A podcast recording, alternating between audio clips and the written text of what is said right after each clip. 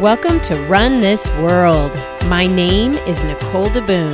I'm a former pro athlete turned entrepreneur. Each week, I'll bring you insights and inspiration from some of the world's greatest visionaries who will help you run your world in ways that you didn't even realize were possible. Thank you for spending some time with me today. Now, let's get this workout started. Hey everyone, I am. Excited to bring you today's amazing guest, Carolyn Yates. I have so much to talk about before we bring her on, though, so bear with me. You're going to love this. Okay, so first of all, big skirt sports fun update. So, we are officially moving all of our inventory back to Boulder, Colorado, where we started the company. Uh, we had a few years back uh, decided to outsource our warehouse function, and all of our inventory went to the West Coast, except what was in our Boulder retail store. So, you know, I could still just walk into our retail store and like use my five finger discount occasionally. And then um, for the last couple weeks, we closed the retail store, and there's so much stuff I want, and it's not right there for me to take. Anyway, that's not why we're moving it back. You know, you make these business decisions based on all kinds of factors. And at this point in our life cycle and with the business model we're pursuing, it just makes more sense for us to have a warehouse nearby again. The really cool thing is that we found this really awesome partner company who I've actually known the owner for like, I don't know, 20 years or something. His name's Matt Miller, and the company is called Base Performance, and they make really awesome performance energy products. So I'll give you more info about them later once we uh, settle in but we'll be co warehousing with another brand in the outdoor space. How cool is that? And I'll be able to walk over there and grab the new stuff, which is landing like any day now. So while we move, uh, we won't be shipping because you you know you can't just like pull a semi truck over on the highway and like pick out your style, size, and color, right? so there's going to be a few weeks here where we've packed up, we get everything on trucks, we ship it back to Boulder, and then we unpack it, organize it, and get it ready.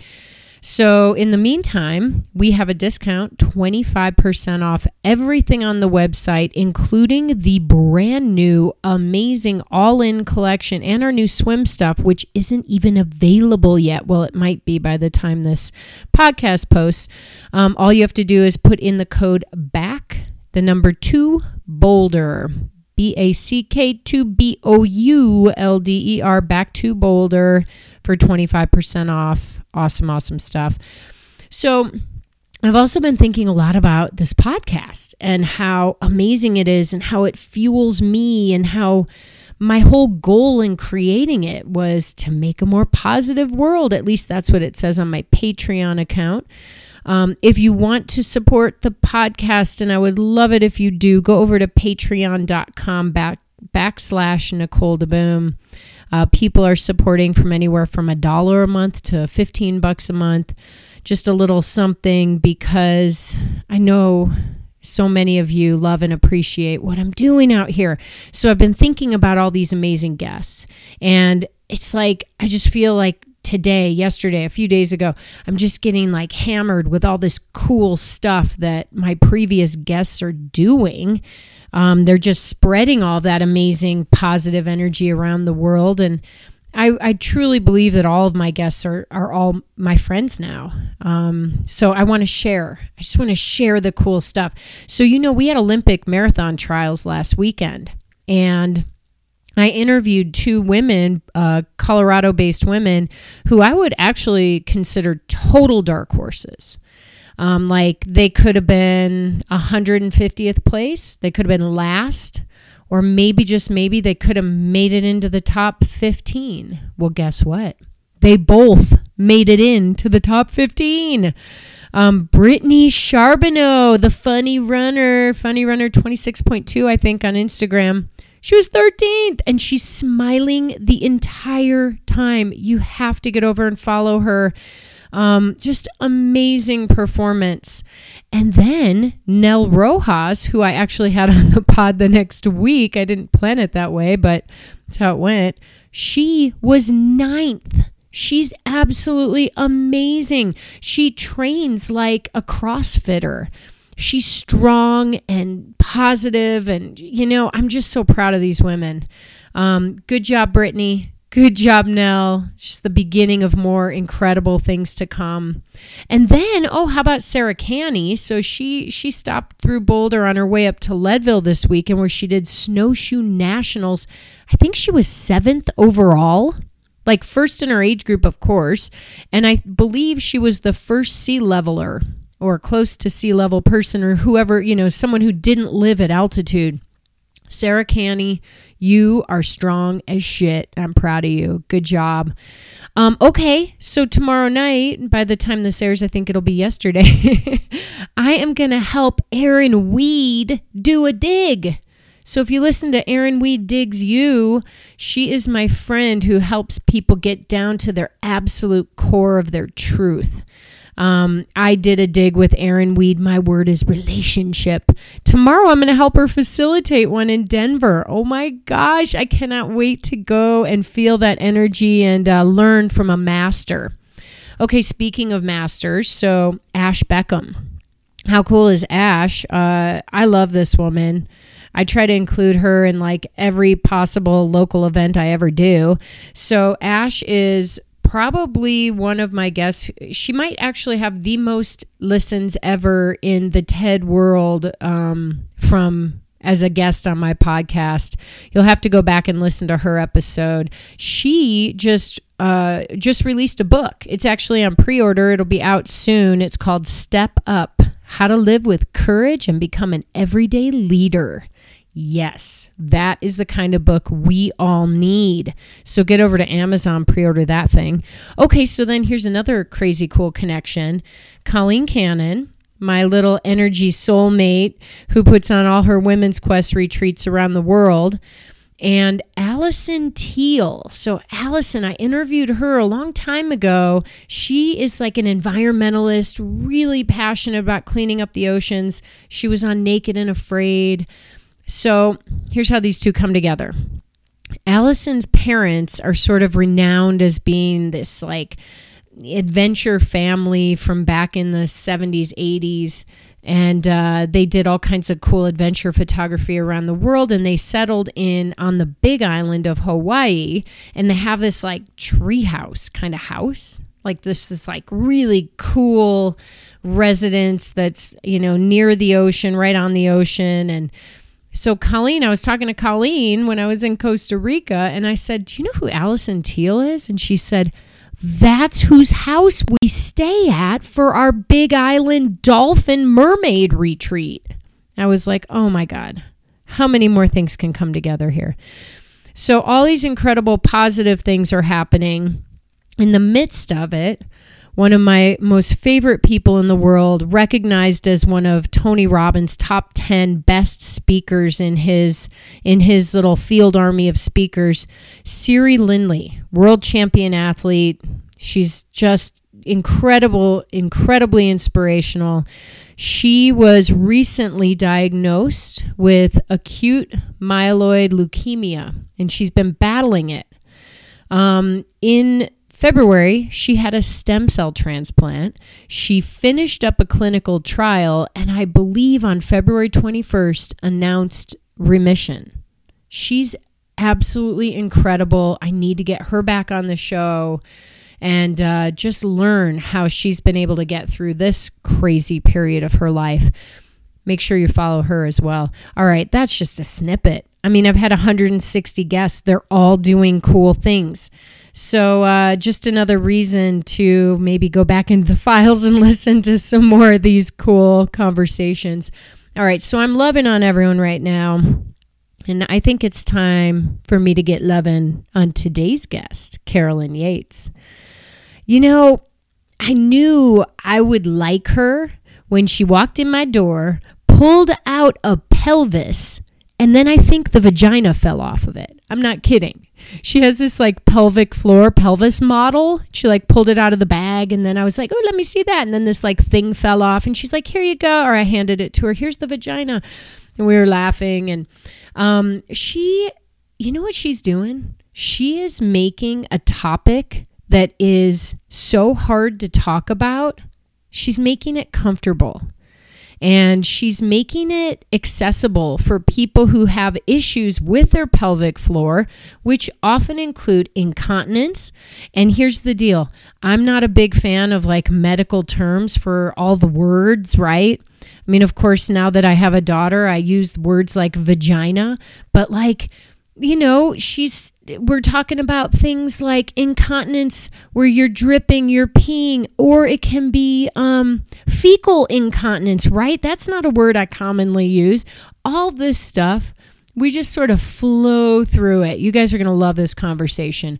We talk about pregnancy. We talk about exercising through pregnancy. We talk about what to do when you come out the other side and how to safely and healthily, if that's a word, um, get get back going.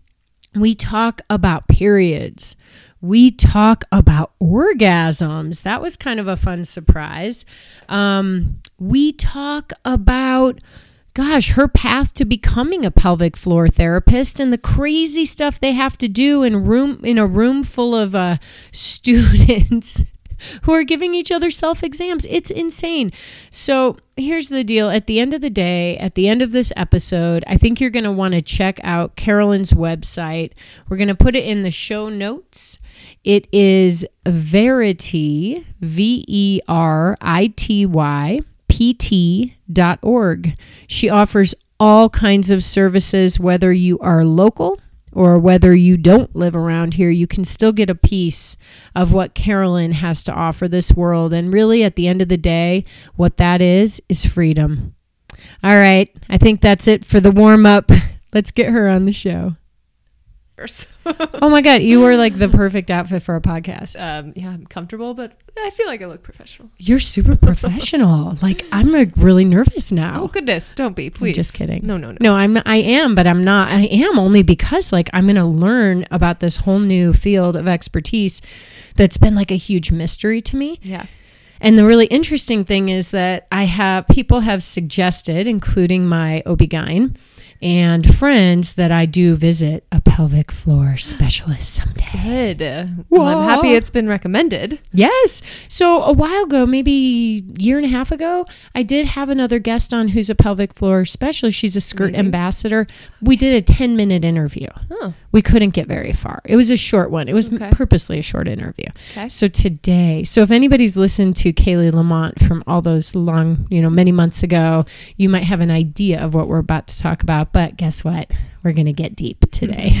Yes. yeah. So, um, Carolyn, thank you for coming on the show. My pleasure. I'm happy to be here. It's cool. We got connected because I think you reached out to me. Yep. Yep. Right. Just uh, trying to spread the word. It's like my mission in life is just to really spread the word on pelvic floor physical therapy and how it can help so many people. And I hate that people suffer in silence. So, yeah, I've just been trying to do outreach as much as possible. And that's how I found you. And just, yeah, here I, I mean, it, you know, it's all about helping each other, right? Yeah. And I love this phrase that you've used, which is, "I want to end the, um, you know, the plague of women suffering mm. in silence." Yeah. On all things pelvic floor. So, what are all things pelvic floor, by the way? What does that mean? Why would they be suffering? What, what are they suffering from? Yeah, I mean, plenty of women, you know, suffer from incontinence, um, you know, when they're running or just like deep pelvic pain or pain with intercourse, just things that, you know, we can live our lives with,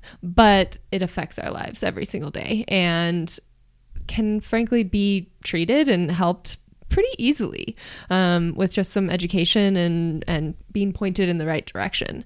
And that's where people kind of get to suffering in silence because they don't know where to go. It's also a very private area so in our society doesn't really talk about it very much, which is like another mission in my life is to just be like, hey, let's talk about poop and pee and sex. We all do it, at least the first two every day, hopefully.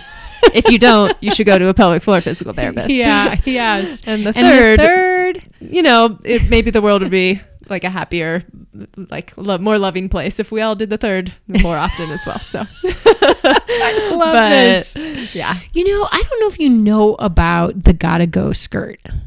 I- Did you ever hear about this little? Uh, I think I know where you're going, but um, okay, so years ago, Skirt Sports launched a Kickstarter for a product that customers have been asking me to make for years, and we named it the Gotta Go skirt. It was a Amazing. skirt that had this flap that you could open. So in the middle of the run, it made it very easy to relieve Wow. yourself, right? Okay, yeah. But so we we were uh, uh, this came to us because people who had incontinence or other issues mm-hmm. you know were kind of speaking loudly like come on take our mm-hmm. issues seriously. And until i was literally of like a certain age i really i think i honestly didn't take those issues mm-hmm. seriously. So i think there's a myth there first Yeah. of all that you have to be a certain age to have like problems with you know peeing frequently or whatever it is um, but we launched this gotta go skirt and the key to its success is that we made these issues something not only okay to talk about in public but kind of fun to talk about in Yeah. public and we were focused on um, in- incontinence like uh, exercise induced if that's really a Yeah, thing we sure. can get into um, heavy periods Mhm. And uh, I don't know something else, but I think we also made a joke about it being the easy access skirt.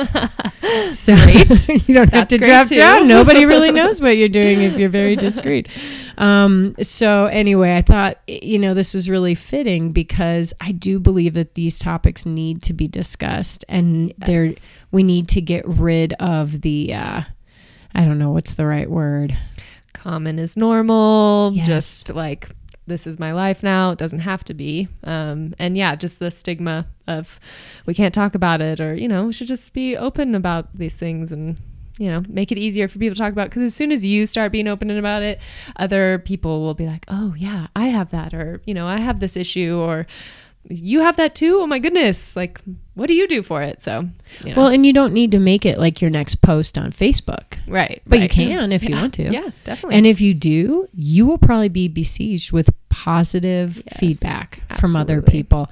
So, um, before we get into all things pelvic floor, let's talk about how you got into this field of work. yeah, It's not a very common field. I don't know very many people, and Right. I don't think there's a pelvic floor university. No. Right? Okay. no.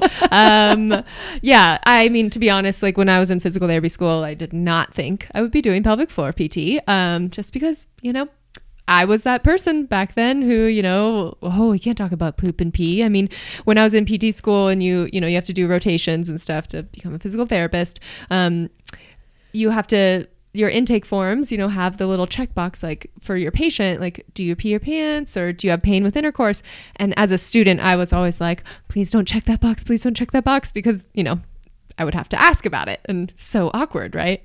I've come a long way since then. wow. Uh, yeah, I didn't even think about it like yeah. that. Yeah, I mean, I would say most physical therapy students dread those boxes being checked because people never talk about it, just, you know, especially growing up and stuff. So, anyways, I uh, moved to New York City shortly after graduating PT school, went through a couple of really crappy jobs, not fun bosses. And there was one place that I really wanted to work. It was very sport centered. The boss, he was a triathlete and really attracted a lot of athletes in New York City. And I wanted to work there so bad.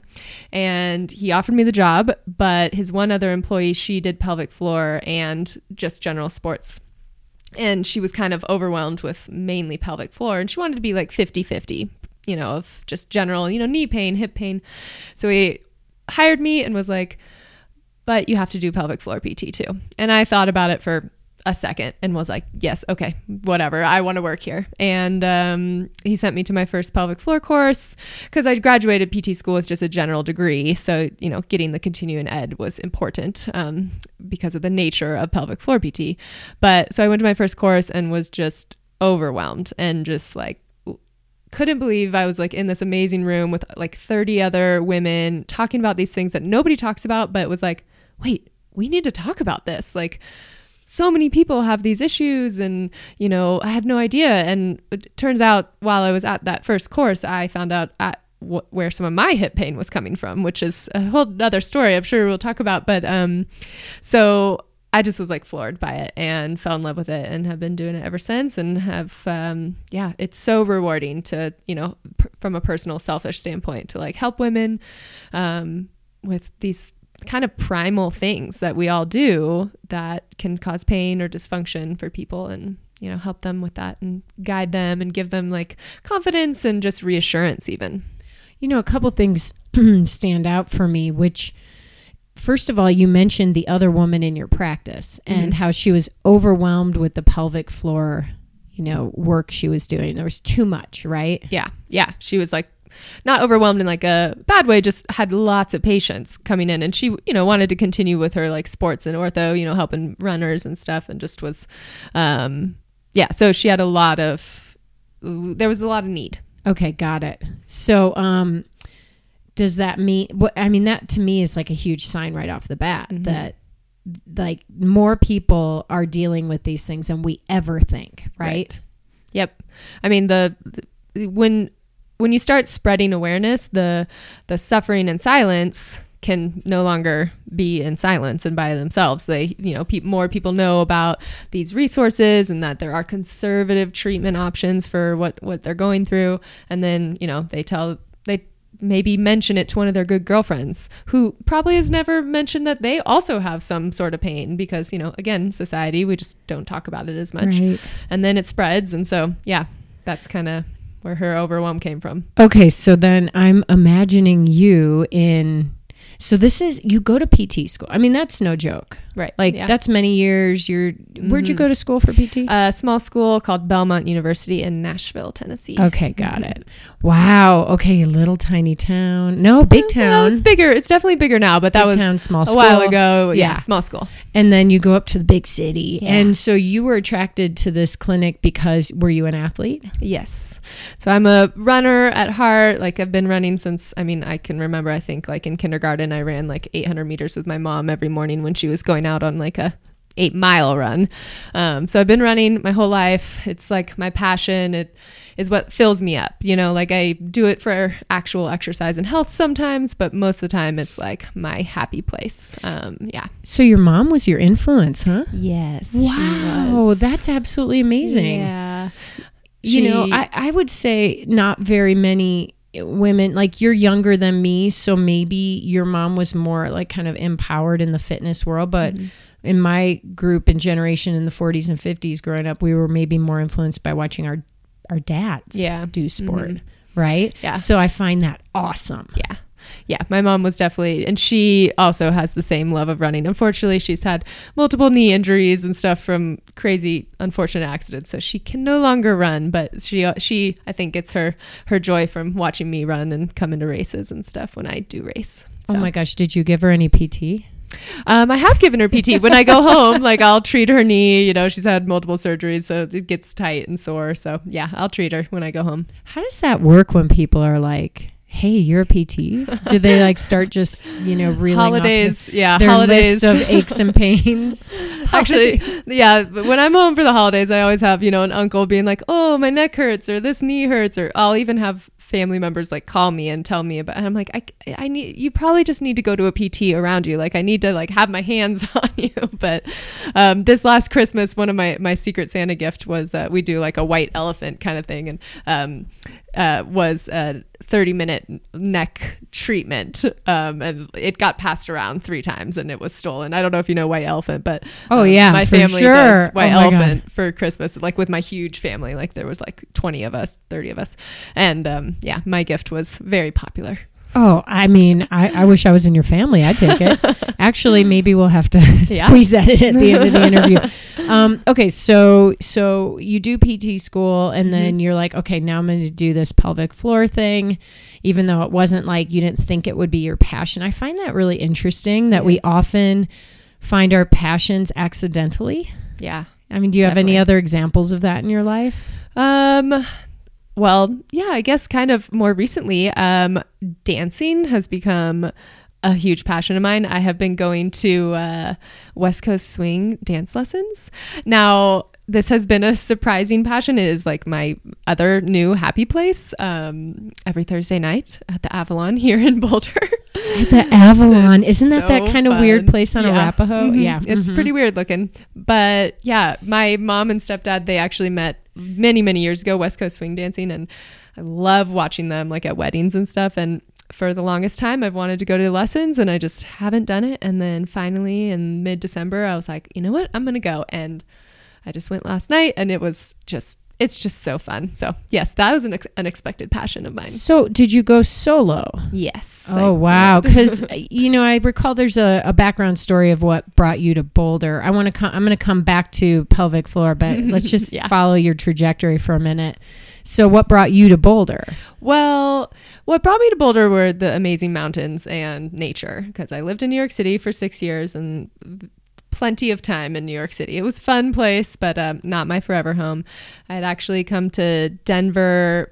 I think like six months after moving to New York City um, for a pelvic floor course, and I took an extra day off. Drove, went running um, in Eldorado Canyon, and then went to breakfast on Pearl Street, and was just like, wow, this place is amazing. I'm from Northern California originally, so like I have a love for the mountains and nature.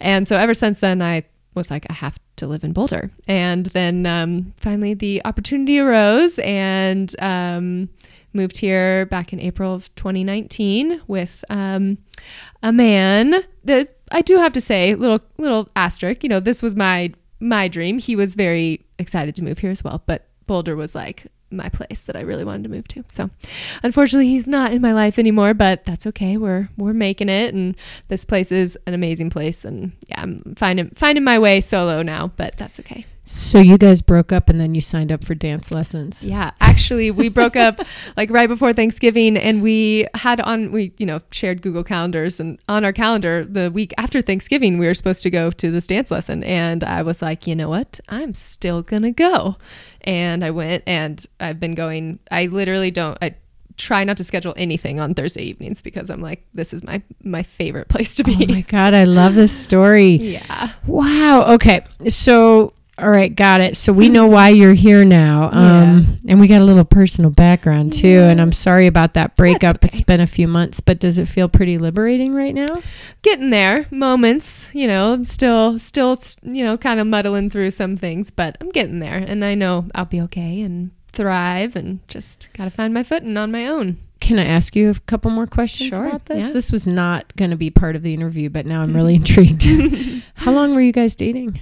um a little over two years And so you were reaching that point of like, this is a really serious relationship. yeah, yeah and i mean i think we were already there um, which is one of the more frustrating parts of it is like we moved across the country together so i felt like that like elevated a little bit and then you know things kind of went south and but can't you can only want it so badly for you know on your own side of things you can't make another person so That's absolutely true. And and if you went to that next level of like say getting married or having a kid Mhm. together or something and you knew it wasn't quite right, it's just that Yeah. much more messy and tricky and hard. Yep, absolutely. So that's where I'm holding on, and I will find what is right in my life eventually. And for now, I'm just working on myself. That's why I'm going to dance lessons and doing things like going, I'm leaving on a little quick trip to Mexico tomorrow, just a five day trip. You know, doing solo things and finding finding my joys. You're going by yourself to Mexico? Yeah.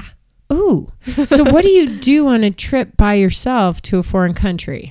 Well, I'm going to Sayulita, Mexico. I really want to surf and just lay on the beach for a few days. I love Boulder, but um, I I miss the water, and I I really am a warm weather person. If I could live somewhere that was Boulder, but really really warm all year round, I would I would probably live there.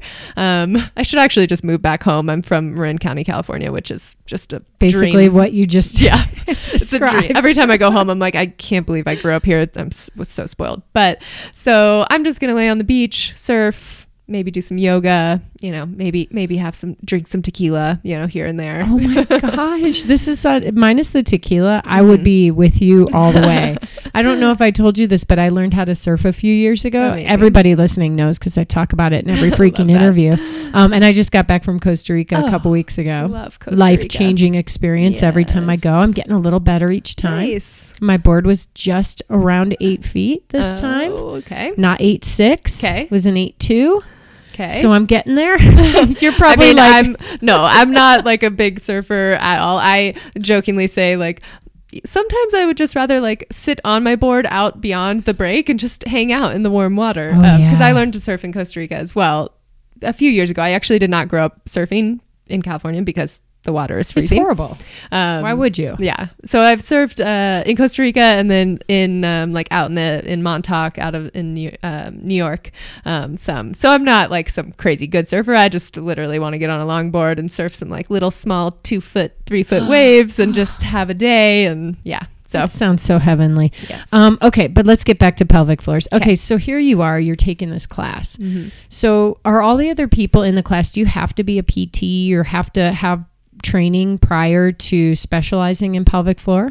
Yes. Um, the classes, it depends on what you're taking. Um, you, I think some of them, you know, you could be a nurse and go to them or some other healthcare prof- professional. But yes, you have to have some, you know, actual healthcare background to go to these classes. Um, so PTAs, PT student, Okay. physical therapy students can go. But yes. So like if just so people know if they're visiting a pelvic floor specialist, it's not someone who just took like an online course and that's it. And so they're kind of like, you know, they these are these are probably primarily women.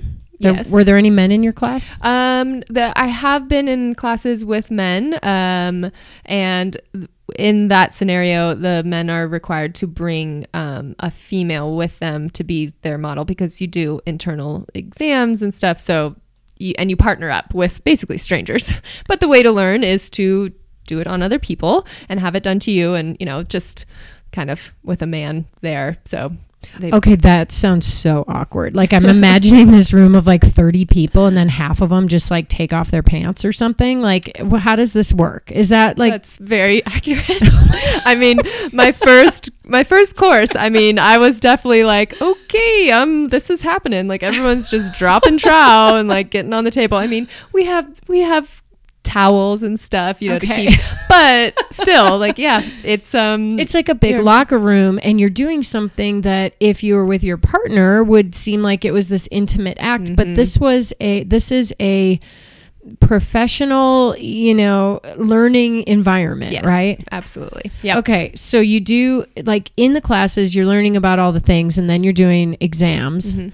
Um, like you discovered something really crazy in your class, right? yes. Okay, So you gotta I, share. Um, I had been having some pretty bad hip pain for a while running um, in New York, and you know, being a physical therapist, so tried to do my own you know treatment and like hip strengthening and trying to work it out. Hadn't really gotten any imaging yet, um, but like had to really pull back on my running. It was pretty pretty devastating not not fun. In a new city it was like pretty early on being there and was trying to like get into the running community and just had to keep pulling back. And um i went to my first course and we did our first internal exam and i had told you know my partner um, she had been doing pelvic floor for like six months my my table partner and i was kind of telling her about because you always have to be like do you have anything? Have you had babies? Like what's your personal history? Um, just so that they know. And i told her I was, oh, i've been having this hip pain. I don't know what it is. You know sometimes i get like zinger kind of pain in my pelvic floor but i'm not really sure. And she did an exam on me and she's like, it might be this muscle, which is called the obturator internus, which I, I could talk for hours about that muscle. I've never heard of the obturator internus. Most people haven't. Um, it's a hip stabilizer muscle, a deep external rotator. So, it, as, as runner, most runners out there probably listening have done some form of hip strengthening exercises, and so you're also strengthening this muscle.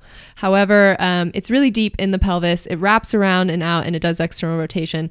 But um, I always say it's such an important hip stabilizer, but it never gets any TLC like our other hip stabilizer muscles, like our glute med and um, glute max. And like, you know, we foam roll our quads, we foam roll our glutes, you know, do stretches and whatnot. But the obturator internus never gets any any TLC because it's in a weird place. Um, and people don't really know about it. But so if you never did any sort of TLC to any of these other muscles, they would probably get angry, maybe some trigger points in them, and cause you pain. So the obturator is just that. Um, it doesn't really get TLC, and in some people, you can get trigger points in it and issues going on. And so turns out that was my pain. The woman who was doing the internal on me got right on that muscle, and I just almost jumped off the table. I was like, oh my god! In the room full of pain." people, were they all like, "Whoa!" yeah, I mean, around, like, you know, I kind of was like, whoa. And, and, you know, some people I around imagine were- like cheering, "Yay! We solved a mystery!" right right yeah so um that is great to solve a solve a mystery like that my my history the reason why i have it why why it was angry was a little bit of a roundabout way to get to but um and i don't know if you want me to go into it but Yeah, go into it. I ended up going to a because I still lived in New York City. Um, I went to a pelvic pain specialist who did injections, trigger point injections, um, and she basically said, you know, if this doesn't work, we're going to do some imaging because if it if it is trigger point and purely muscular and like for some reason you're getting some tension in that muscle then these injections will work for sure. Unfortunately they didn't they took my pain away a little bit but they didn't really resolve it. So we did some imaging and turns out i have some cysts on um, my sacrum pushing on my s2 3 4 nerves. They will occasionally push on it. So cysts can you know get bigger and smaller. Would you know don't really know why they inflame and whatnot. But so mine were a little bit inflamed and pushing on the nerve that went to this muscle. So basically, my answers are like, okay, sometimes I'll have an inflammation or uh, it'll be inflamed and causing pain in that spot, and I can do some self treatment to help keep the pain at bay. Um, but personally it's kind of one of those things a management thing but i know things i can do like release the obturator do some stretches and stuff to help it when it is really painful Oh my gosh. So really the message is like it's about learning your own body Yeah. and these mysterious places, mm-hmm. you know, that we only relate to like sex or having babies or peeing that actually can impact a lot of other parts of our body. yeah Wow. and i mean i always just like to bring it down like like to the le- a level the playing field the pelvic floor specifically especially related to physical therapy is made up of muscles. Like um, maybe we'll show in the show notes or something a picture of um, the model here, but um, the pelvic floor is made up of muscles. So if you you know tear your hamstring or get a, a like an injury to your quad or something, think about what you would do for that. And use those same principles if you have some issue going on in your pelvic floor. They're muscles too. So when you have weakness, what do you do? You strengthen. If you have a lot of tightness, you stretch, you know. So I just like to try to like level the playing field. The pelvic floor is a very private area, yes, but it also is made up of joints and ligaments and muscles just like everywhere else in our body, and you can put the same concepts to the pelvic floor. So if a woman, okay, so let's talk about what pelvic floor therapy really is. Sure. So what can a woman expect when she comes to visit you? Yeah. Um, well, just in general, you know, a lot of education for sure. The first session, um, I get my pelvic model out, you know, talk about, you know, the joints and the muscles and stuff, and then an internal exam. Um, so I always just like to say if you are going to a pelvic floor physical therapist that does not do internal, they should not be calling themselves a pelvic floor physical therapist because you need to be able to assess the muscles internally because again they're all there's a lot of muscles up there um, and you're just not doing justice to the patient if you're not doing it internal. So if you're going to a pelvic floor pt and they've never done an internal on you i would ask them to do one which might be weird for you but those you need to be able to know if your muscles are strong if they're really tight if you're able to perform a Kegel or a pelvic floor contraction, a lot of people think that they're doing Kegels and they're really just clenching their butt or clenching their adductors. Um, they're not actually doing a pelvic floor contraction because awareness of the pelvic floor is just not really there. And with some just education and um, like some visualization stuff, people get much better at it. So, anyways, back to your question. Um, I actually haven't been listening since you said Kegel because now I'm just sitting here doing them. Um, okay, Yes, so that's very common. so it is like it's a vaginal entry, or do you? Is it also like through your butt? Yeah. so typically with women, so pelvic uh, men have pelvic floors too. Let's not forget. So, and I have treated men personally. Um, if a man does come in and he's having like this deep, like if he has obturator pain, the best way to release the obturator is vaginally or actually rectally is actually the best way to do it. But most women, I will do vaginal release because it's much more comfortable. But um, yeah, rectal exams are warranted sometimes because again, they're muscles, um, and the you know between the distance between your rectum and vagina is very very small amount of space, and all the muscles they're all the same or not the same but you know they all wrap around the rectum and the vagina and they're all very interconnected. So um, yes internal exam means exactly what it sounds like. Um, one gloved finger vaginally or rectally to assess muscle tightness muscle strength um, ability to stretch. And um, you know in women postpartum it might be things like assessing for prolapse and um, other painful points and just assessing for trigger points too So I've talked to many women who've been like, "Oh my gosh, I went to a pelvic I had pain forever and then I went to a pelvic floor specialist and like 3 appointments later I was fine." Or I figured out she told me I had a weak muscle and then we strengthened it and I was fine. Like is that normal that it it has it the results can be that quick? Yeah, it definitely can. I mean, there are there are times where you know it's going to be a longer haul, um, but I've had patients, you know, like who have this deep hip pain and they've been going to PT, general PT for, you know, three months and it's getting kind of better, or they're maybe having like high ham- hamstring pain or groin pain. And then I, they somehow come to me and um, I'm like, I want to do an internal with you because I think it might be this muscle. And yeah, sure enough, it's that muscle. Do two or three sessions of trigger point release with some some other activation exercises, give them th- some things to do at home, and yeah, it's gone. Um, another example of a, a not as quick, but um, pretty pretty quick resolution was I had a patient. She was like 23 years old, never had any kids, was having incontinence and pain with intercourse, and did not have a history of abuse or anything like that. And um, turns out she had really tight pelvic floor, and you know normally that can happen after having babies or uh, abuse or something but sometimes i just tell people some people carry their stress in their like neck and upper traps and they're constantly pulling their shoulders up and some people clench their pelvic floor all day every day and have no idea because again the awareness factor is not there. So i you know did an internal with her definitely a lot of tightness but i also educated her on like learning how to relax your pelvic floor I call it kind of a bulge of your pelvic floor, um, and to just cue in throughout the day. She was a student, she was really stressed, and I was like, okay, like now, tomorrow, or the next week, pay attention when you're really stressed. Are you clenching your pelvic floor? She emailed me two days later, being like, holy crap, I have been clenching my pelvic floor all all day, and she's so it took a little bit longer because you know that you know stretching and relaxation takes a little longer, but her incontinence has like 95% resolved. Her pain with sex has gone way down, um, and just her awareness is right there. So sometimes it is a quick, sometimes it is really quick uh, resolution if you can like find that one spot. And sometimes it's a quick um, wow to that wow factor of, oh, that is why I'm having it. And then it's going to be a little bit of a journey of, you know, exercises or stretches. But yeah. Got it. Oh my gosh. I'm so glad you gave an example of a younger woman who hadn't already had a kid because a lot of times, you know, I hear stories from women who are either getting older. And so, whatever's going on, we could talk about that. Like maybe we get weaker, or, Yeah. you know, like our muscles are aging.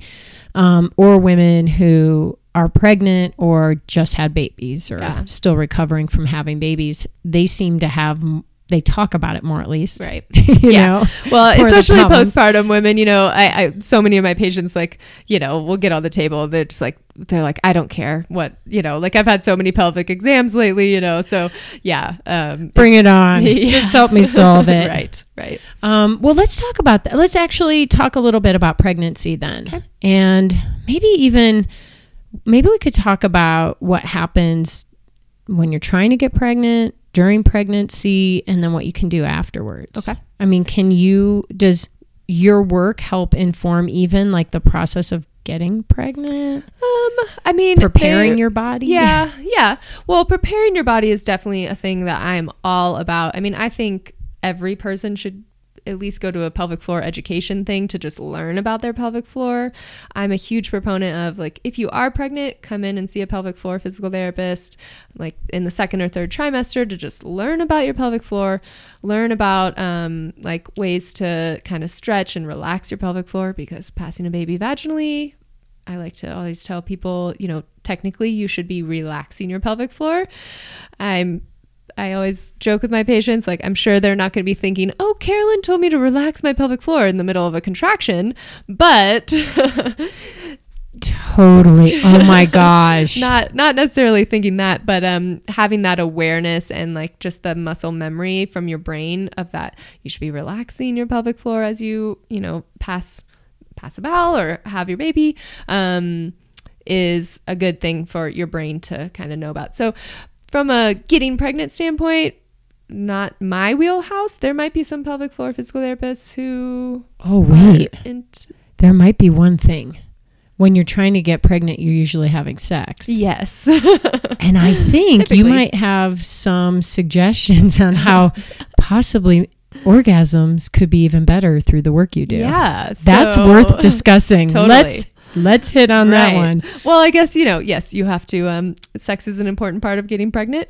Um, so just the enjoyment of intercourse is important. Um, so touching on the like pain with intercourse, um, that is a thing to, you know, work on. You don't have to have pain with intercourse. Um, there are things you can do for that. But also, when we orgasm, um, men and women, the pelvic floor muscles actually kind of spasm and it makes the orgasm feel better. So, like little contract, relax of your pelvic floor muscles.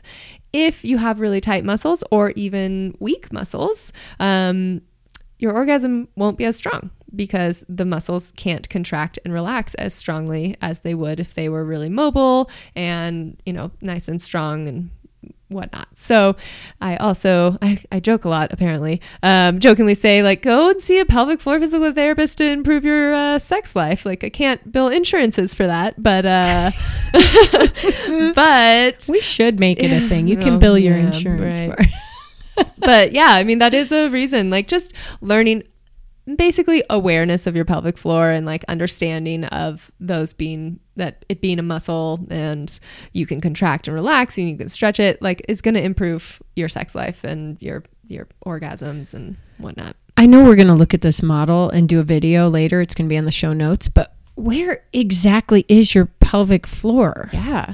Um, if everyone listening wants to kind of like do this little exercise, if you're sitting, um, just kind of like tilt your hips side to side so you can like kind of feel your sit bones. So, you know, those bones, like if you're sitting on something hard, you can really feel them. So side to side, and then kind of tilt forward and back, like you're trying to push your pubic bone into whatever you're sitting on, and then tilting the other way, trying to push like your tailbone down. So think about those four points of contact. I mean, you you're probably not going to feel your pubic bone hitting anything or even your tailbone because we we have you know soft tissue in the way, but you can definitely feel your sit bones probably. Um, so those four points of contact, if you think what's between them, that is the pelvic floor. Those are the muscles um, in that area. Yeah. All right, I got it. I've been doing it. Great. I'm going to be doing that, Kegels, all kinds of stuff the rest of the interview.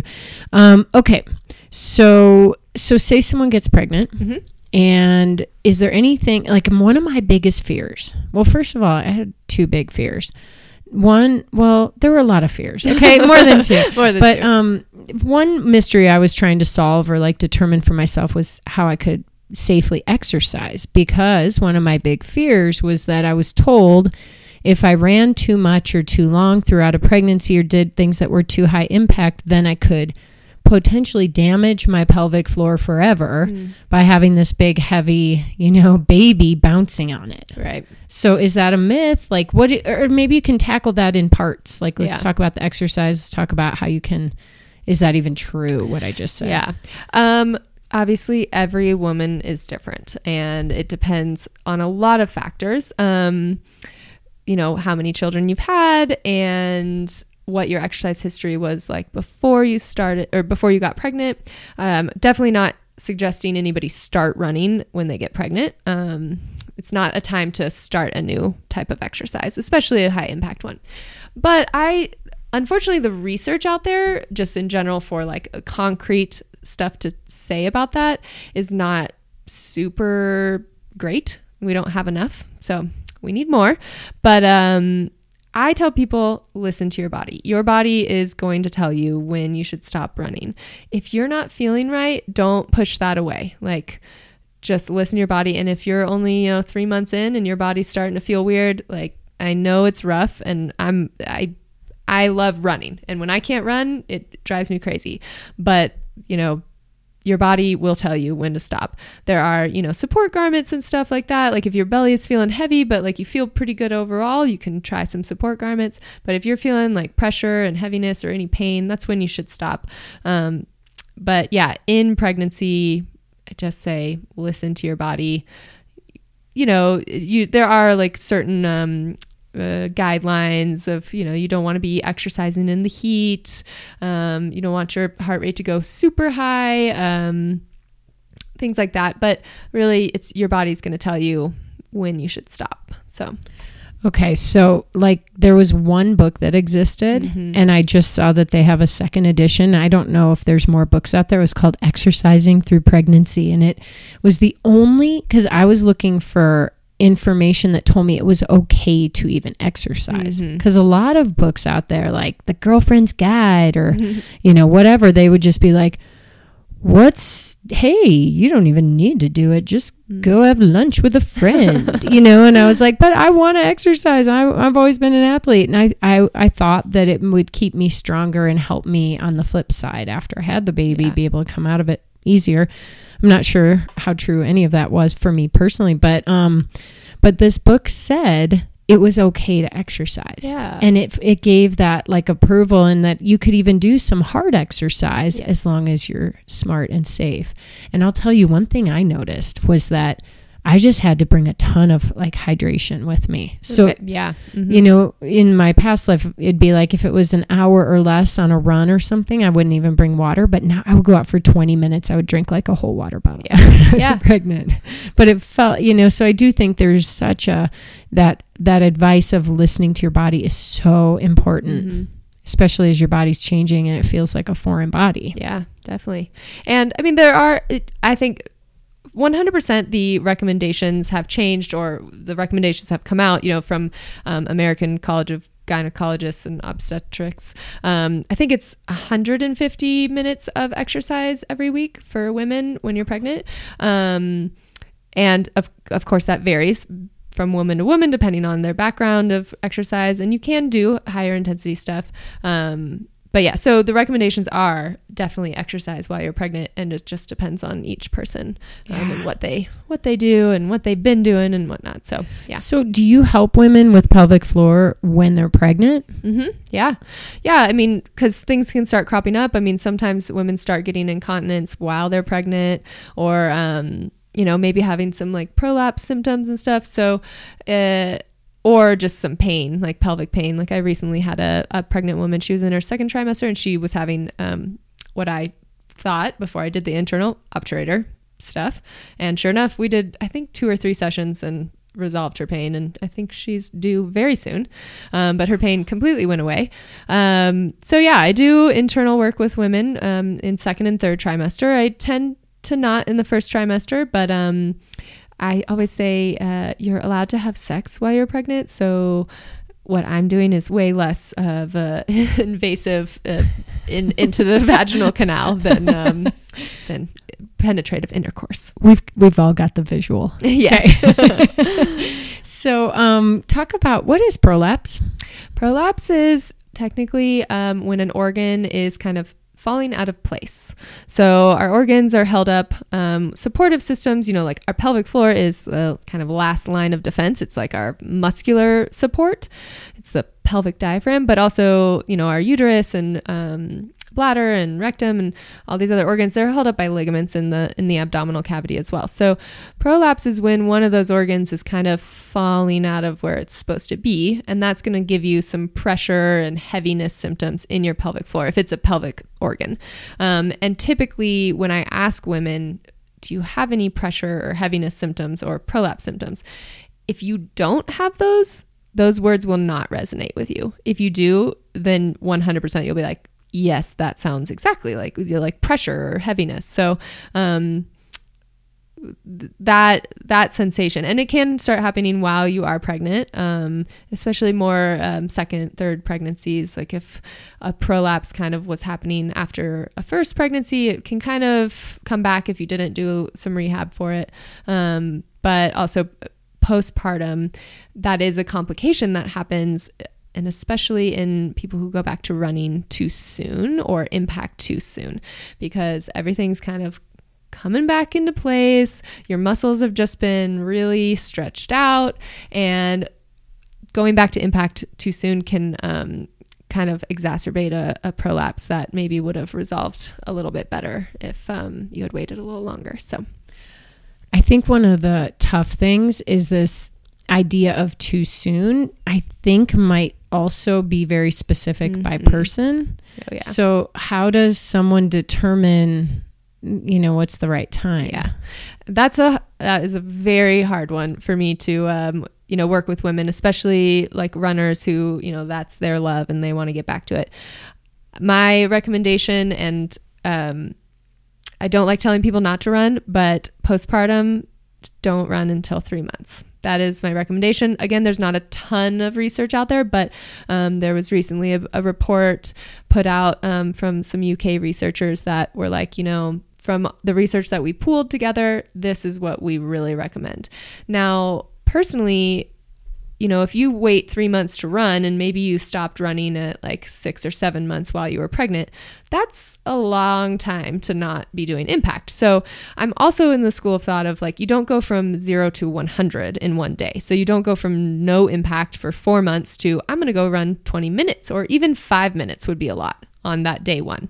So, personally, I recommend to my patients, especially the ones wanting to get back to running, at about six weeks, we start integrating like plyometrics and some running drills into their like pre cardio um, exercise. So, maybe they are biking until they can run or doing the elliptical or something. So, before those cardio things they're doing, I'm having them do a series of, you know, jogging in place or high skips or something. And it's progressive from week six to week 12 so that their body isn't completely shocked on that day one of, you know, a one minute on, one minute off type of thing. But, um, and they're kind of like slowly starting to get that impact in, but not at long intervals. So it's like 30 seconds of jogging in place and then rest, as opposed to straight five minutes of running, which doesn't sound like a lot to probably most of the listeners, but straight five minutes of running after four, four months of nothing is a lot of impact.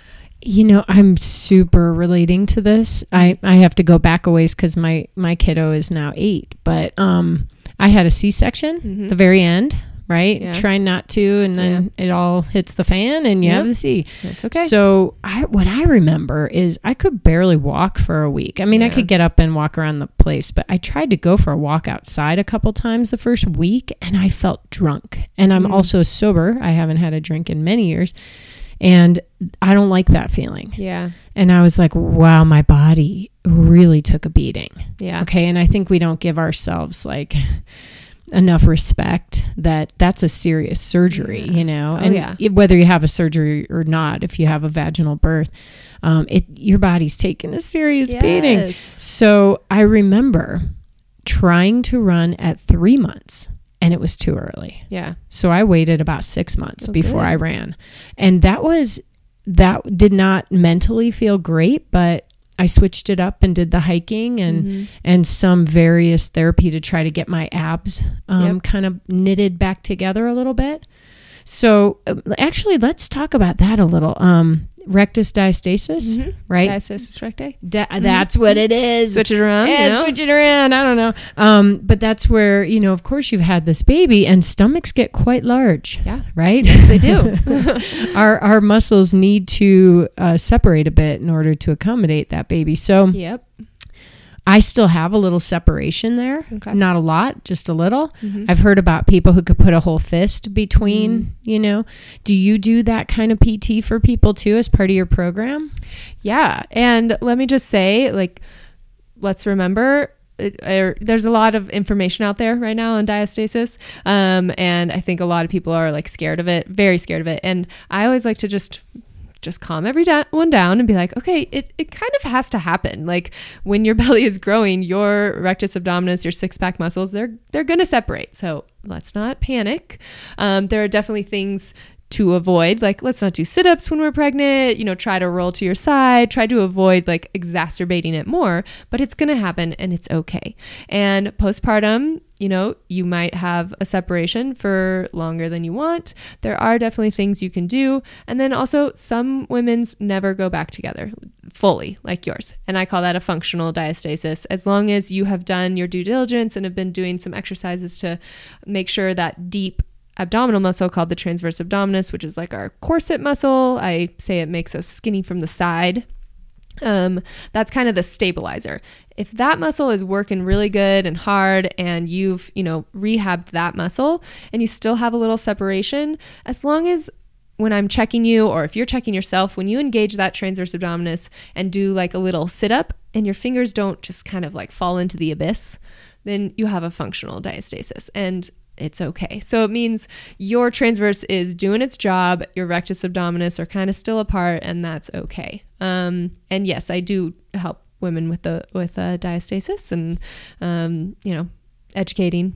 Uh, most half of my job is educating on all these muscles that most people don't know about. So you are like a healer who helps women learn their the mysteries of their bodies. Yes, yes I love that. um, let's talk about incontinence. Okay. What is it? Incontinence is just, um, well, there's fecal and urinary incontinence. So it just means that you are leaking um, feces or or urine. Um, most common, it's urinary incontinence and um, postpartum. There's there's three types of incontinence uh, urinary. There's stress, urge, and then mixed. So stress incontinence is like you sneeze, you are doing jumping jacks, um, when you're laughing with your girlfriends, you pee your pants a little bit. And this is a classic one. I mean, my my mother won't won't mind me saying this, but that woman, she every time she pees her pants, she's like crossing her legs and is like, or when she's laughing hard, she'll you know get mad at us for making her laugh hard. She's like, I'm peeing my pants, you know.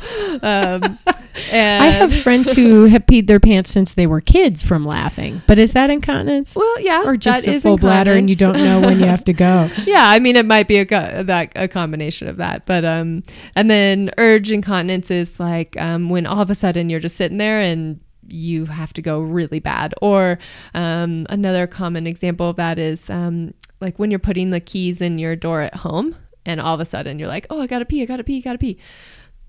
It's that last minute build up. Yeah. Like I cannot get there fast enough. Right. Well, that is a form of incontinence and um, something I recommend trying to work on because most of the time you actually don't quote unquote need to pee at that time.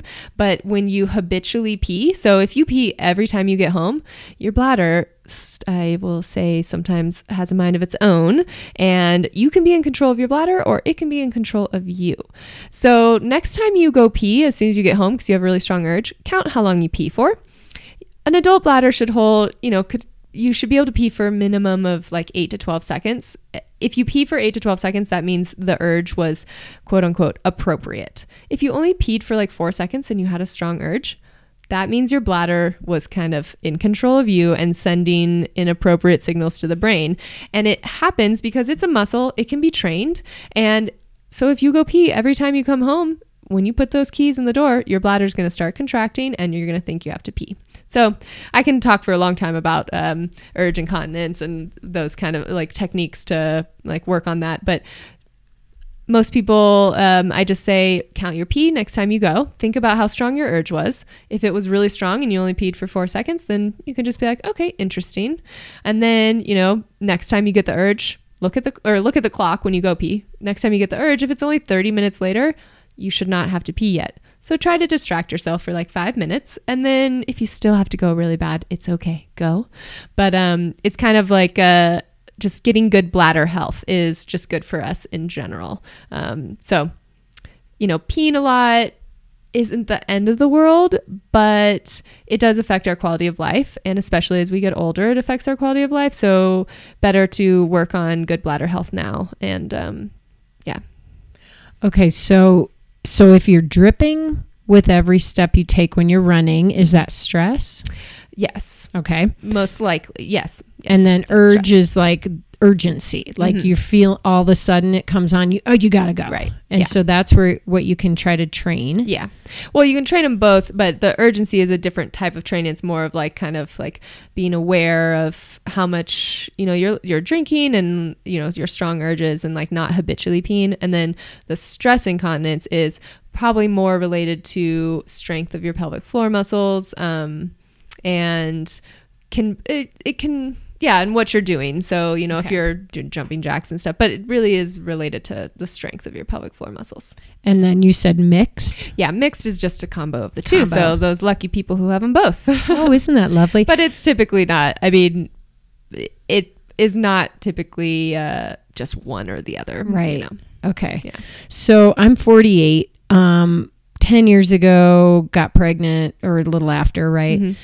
Before that, I didn't really understand this world at all. Yeah. And it was when I got pregnant that I, for the first time, sneezed and peed. And I was like, oh, this is real. And I wrote a blog about it, and people, Mhm. like hundreds of people, were like, ah, I get it. You get it. Um, I have experienced urgency once. Okay. And that was when I've had many IUDs in Yep. my life. And um, they, it was after my baby. And I think five years after I got, you know, put one in, then five. And that one actually I didn't even feel go in Oh wow. for the first time. you. Yeah, because I was still, uh, yeah, it's always super painful. I'm like, I don't want to do this. Yeah. And they'd be like, got it. Um, but five years later, I went to change it out. They put a new one in, super painful as you know it used to be. But then for two weeks, I was like, oh my god, something's wrong. I Mm. when I have to pee, I gotta pee. And so I finally went back in. They did an ultrasound, and the thing was pressing. Mm. It was in wrong. It was like Oh, sideways yeah. or something. And so we took it out, and and it completely went away. Wow. But Yeah. that's the kind of thing where I think sometimes we know we know what it is. Absolutely. The doctors might not agree or whatever, but kind of advocating your way, sharing, you know, it helps to have a woman like you who really wants to help people and you're coming at it both sort of medically and I don't know, holistically or Yeah. like emotionally. Yeah. Right? Yeah. Pelvic floor stuff is very related, emotional, you know, because it's private and um, there's just so, yeah. So you can't avoid the like emotional side and just like the, you know, empowerment side and stuff. So, Yeah, absolutely. So it's like you're living in a world of women's empowerment Yes. from the inside out. Yes. Can we talk about periods? sure. I mean, we got to hit on all of it, Yeah. right? So another big thing is pain with periods. Mm-hmm. Um, you know what I experience now as I'm probably entering like perimenopause time in my life, Yeah. but I have a little bit of like incontinence or drippy, whatever, when at a certain time in my cycle Mm. every month. And it, for a while, I didn't really understand it. I finally started to put it together when I got the period app on my phone. Yes. Now I'm like, I got the period tracker. Now I know. Really paying attention. to. Totally. Yeah. Um, and uh, but I also feel that way like when I get sick. I'm like, oh, everything just feels weaker. Like Mm. Yeah. I'm just like every, I can't control anything. um, but you know, I really haven't experienced a lot of issues with my period my entire life until now. Mm. Many women I talk to experience horrible issues from the time they have their very first period. Yeah. So, is there anything in your line of work that, or any advice you have for people that can help them, um, you know, reduce the amount of pain they have or discomfort or whatever, bloating, all the other things that come with it? Yeah, I mean, it can be very obviously hormonal, um, which not my like wheelhouse at all. Um, and then also nutrition can have a big part in that. Um, from a physical therapy standpoint, when we have pain, um, muscles can like tighten up and almost go into spasm. And what you know sometimes people think spasm is like kind of like twitching kind of spasm but a spasm can also just be the muscle like holding tight.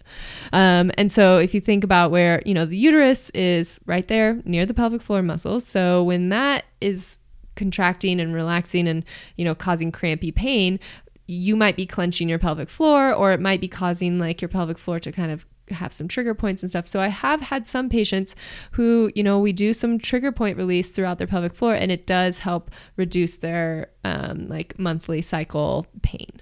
Um, does it go away completely? No, that is definitely something, you know, to work on with like birth control or, you know, diet and stuff. I've had many, many patients, you know, with diet changes, they've been able to, you know, reduce their period symptoms. Um, like what? Gluten free. I've had a lot of people say like going off of gluten um, has helped them a lot, which all the power to them. I don't know how they don't eat a good yummy French baguette every I once in a know, while. I know, but there are some really great gluten free alternatives True. too. That's true. So when you figure that out, it's Yeah. like a miracle. Yeah. Wah, Yeah. You know. Totally. What about sugar or sugar? Yeah. yeah. I mean, inflammatory foods, you know, anything if you're having like a lot of pain, chronic pain or you know, like you notice it's very related to your um, cycle, in working on an anti-inflammatory diet can be really helpful and just reducing the inflammation in your body in general. So you are an empowered woman who's been on your own path and you've made it out to Boulder and some shit happened here and yet you know you're you're just you have a lightness about you you have a good energy and I can see that you know you really truly want to help people right Yes. Yeah. so on your path like has anyone really truly helped you like do you have any Oh. examples of I don't know, people or stories that have really impacted your your ability to help others. Um, yeah, I mean, I would definitely say my that boss who who hired me and you know kind of was like, we're gonna do this. Um, yeah, he was he was great. Definitely helped me in that aspect of just like career wise. Um, since being here in Boulder and especially with the you know the shit that's gone on. I've had some people here that have just been so supportive um, and really reaching out to me on a daily day day-to-day basis and just checking in and also are in kind of like the birth world and stuff. So they've been really supportive in that way. Um, and then you know my my family my mom my stepdad uh, my brothers i've i've I have five brothers, one one full brother, four stepbrothers, and uh, two my full brother and my one stepbrother, and who live in California. They've been very supportive and stuff too. So Five Yeah. brothers. yes, You've got to have some stories from that. I begged my mom t- when uh, she was remarrying to marry somebody with a girl, but uh, she didn't. ah. oh my gosh, that's insane. So it sounds like you have figured out that you also need to take time for yourself, hence your trip, your solo Yeah, trip. Yeah. Working on it. Um, I'm not the most, I'm working on being comfortable solo. Um, you know, I, I like being in relationships, if I'm being totally honest, and being around people. But uh, I think it's a, a skill. One of my great girlfriends in New York City says, um, like self soothing and just like being content on your own is a, a muscle that we have.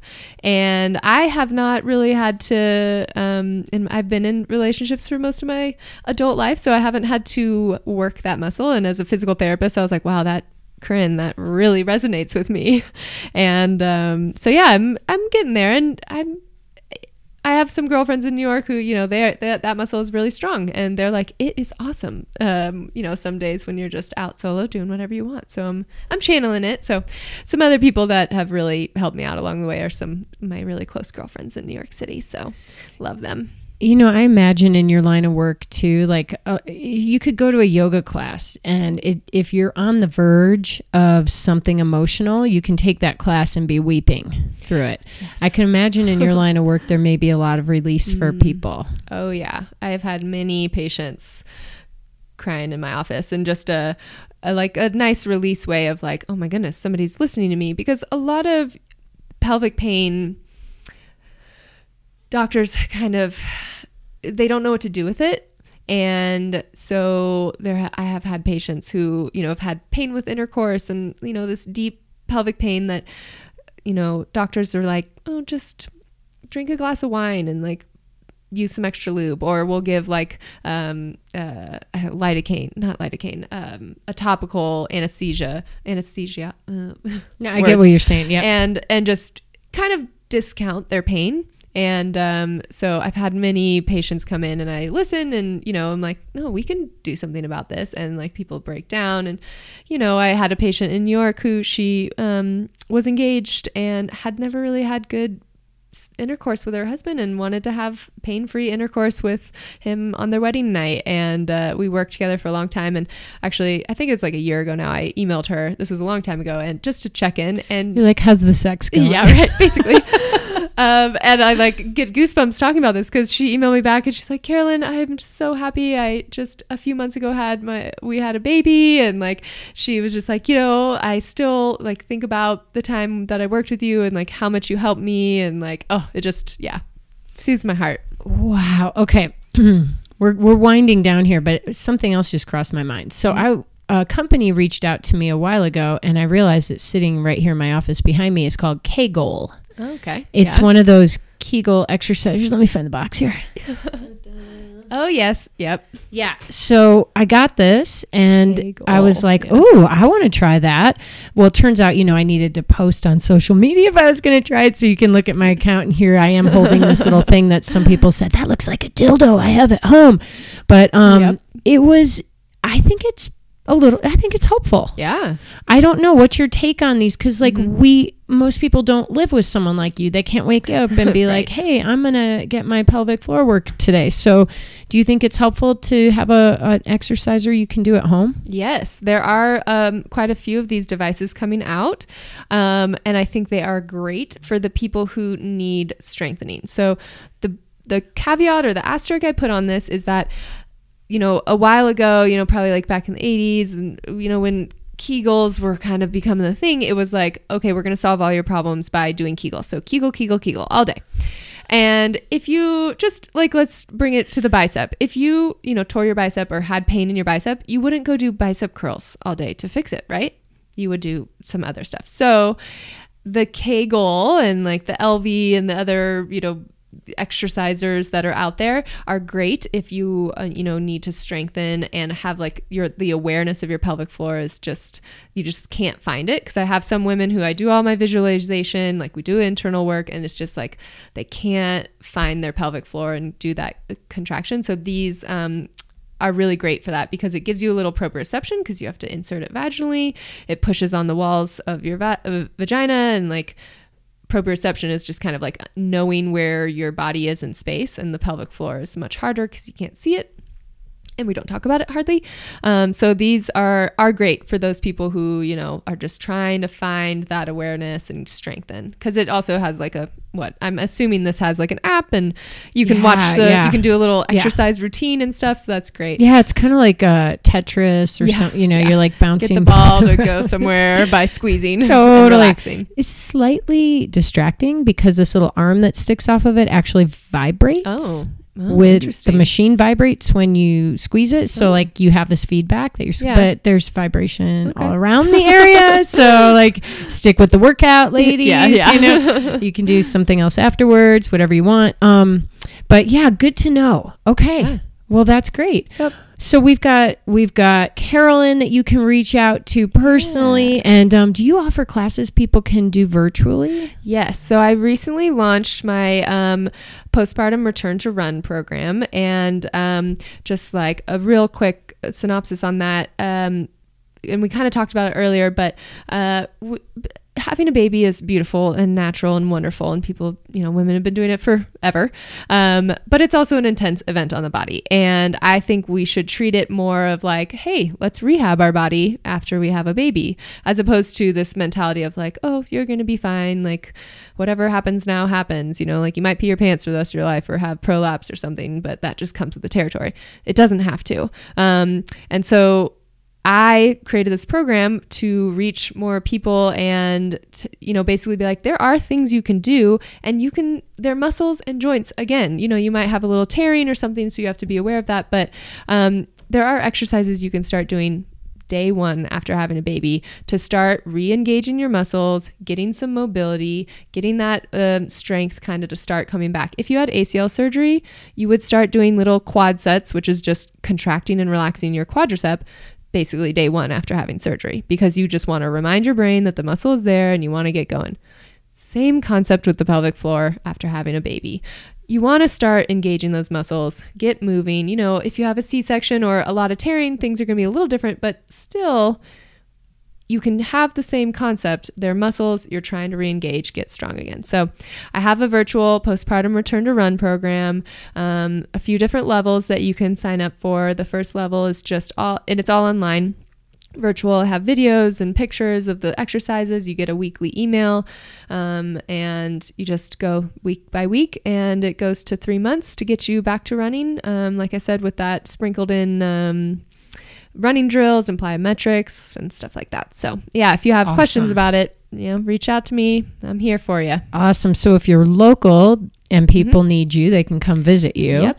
If you're not local and this program applies to you, we'll put in a mm-hmm. link in the show notes. Great. Yeah, and if you're not local and have questions, like please go to my website, sign up for I have a free 15-minute consultation. Like let's talk and, you know, I'll help you find a pelvic floor person in your area or just give you advice on like what I think you should do. You know, send you an email probably with a few exercises to do if you're not local. Like I want to just help everybody. I wish I, you know, had unlimited resources and could just help everybody. But yeah, reach out to me whether you're local or not. I'm happy to help. Well, and hey, we've all just heard a new muscle or learned about a new muscle, the obturator internus. I have a little blog post on my website on that as well. So if you're curious about it, Awesome.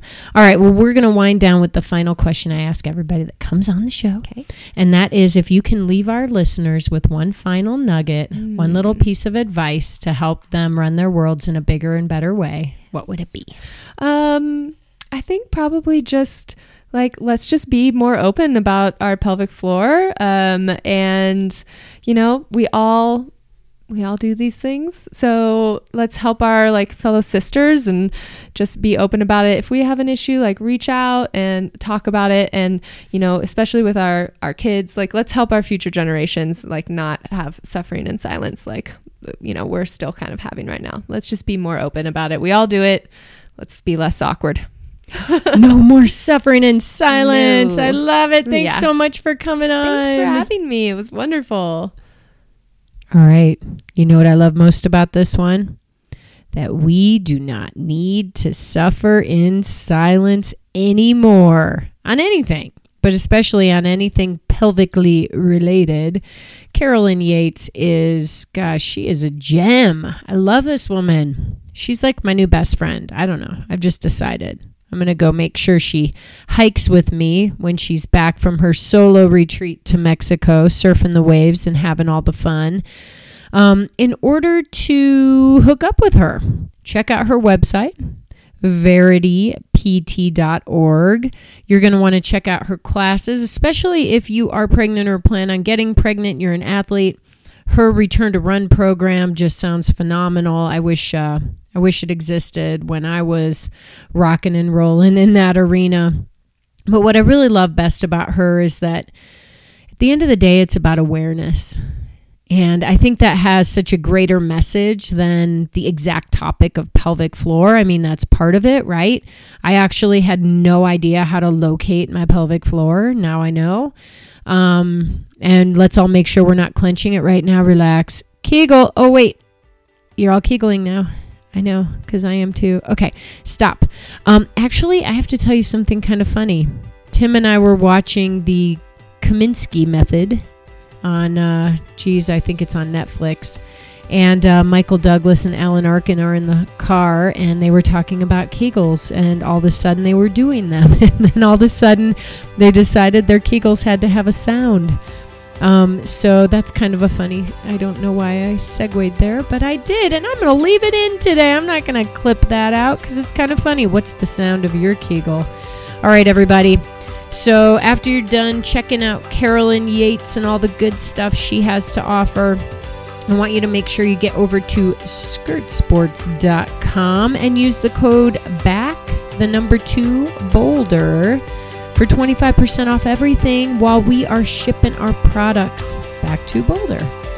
Um, good, new, exciting, fun, beautiful, gorgeous things landing daily. All right, everybody. I think that's it for today. You know what time it is. It's time to get out there and run this world. Have a great workout, and I'll see you next week.